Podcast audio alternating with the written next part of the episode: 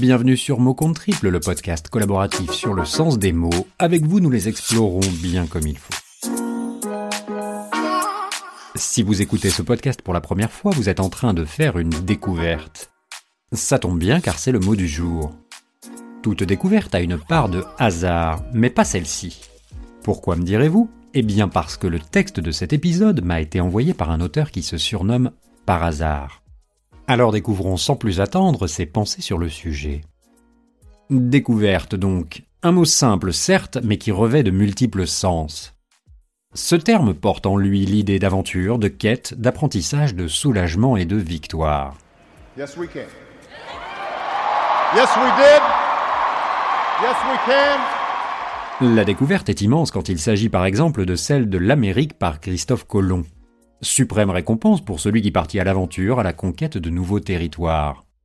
Savoir s'étonner à propos est le premier mouvement de l'esprit vers la découverte, aurait dit Louis Pasteur.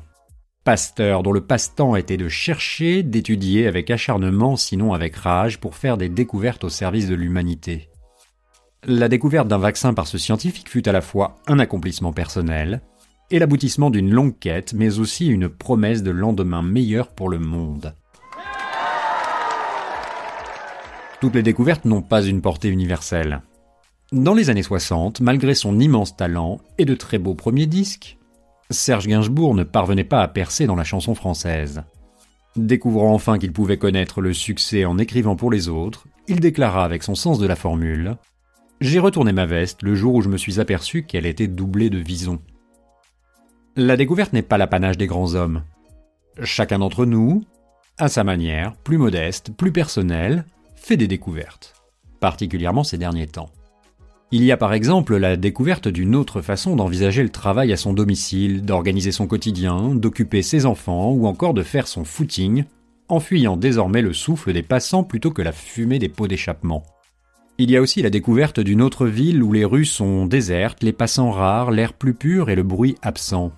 La découverte de nouvelles formes de solidarité, de nouveaux élans collectifs à 20 heures sur notre balcon, et la découverte de ce voisin, qui comme moi applaudit pour saluer le courage de ceux qui sont en première ligne. Il y a également la découverte que la liberté de circuler, pourtant fondamentale, peut être remise en cause si vite, si brutalement. La découverte de nouvelles peurs aussi. Et puis peut-être, sans doute, faut-il le souhaiter, quand tout cela sera derrière nous, la découverte d'une autre façon d'envisager le monde et d'envisager la vie. Voilà, c'est tout pour aujourd'hui. Je remercie par hasard pour ce texte dont le mot correspond bien à la vocation de ce podcast. Partir à la découverte des mots.